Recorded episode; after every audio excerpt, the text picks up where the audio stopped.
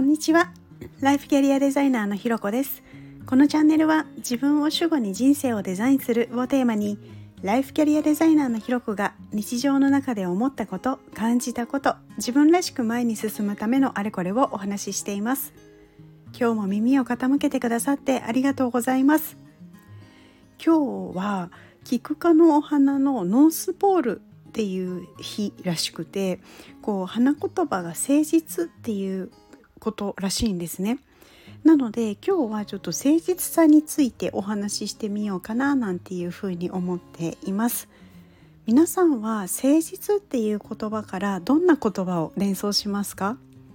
なんか私はですねこう嘘つかないとか人を大事にするあとごまかそうとしないみたいな言葉とかなんかこうそれに近いイメージがこう頭に浮かんできたりするんですよね。でなんかこうしてなんか連想して言語化しようとするとなんかあちょっと難しいななんていうふうに思ったりもするんですけれどなんか言語化だけではなく認識の違いも人によって違うじゃないですかだからなんかそういう難しさもあるんじゃないかななんていうふうに思うんです。でどういうことかというと例えば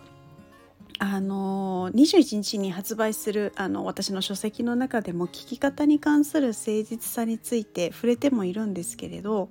こう自分は相手のためを思って一生懸命こう誠実に対応したつもりなんだけれど相手は誠実って感じるどころかなんか信用できないみたいに捉えてしまうようなこともあったりするんですよね。どういうことかというとあのあなただから言うんだけどね実はさこの前何々さんがこんなこと言っててねみたいなことを話した時こうそれを言った人っていうのはこう相手がこう困ってるような感じだからちょっと解決の糸口になればみたいな感じでちょっとこう似たようなケースを、まあ、相手のことも信用してこう話してると思うんですよねこういう時って。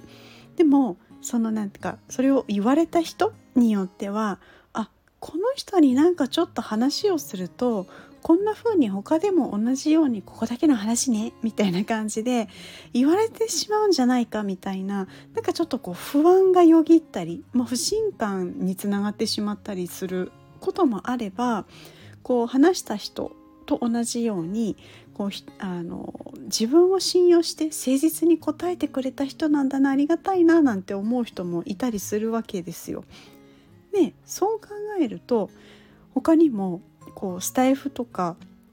こう YouTube とかいろんな SNS でもこう伝え方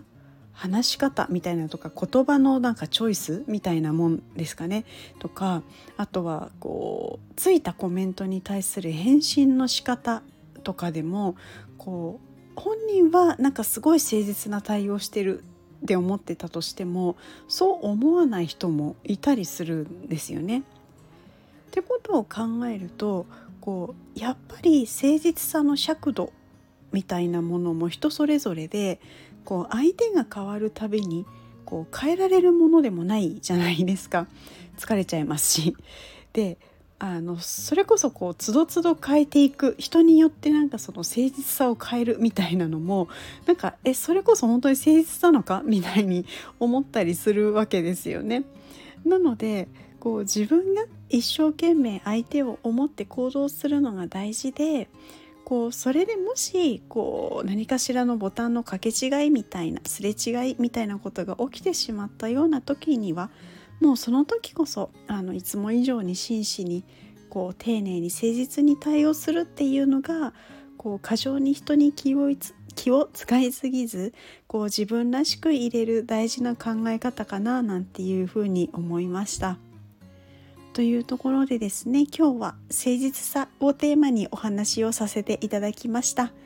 ここまで聞いてくださってありがとうございます。それではまた次回お会いしましょう。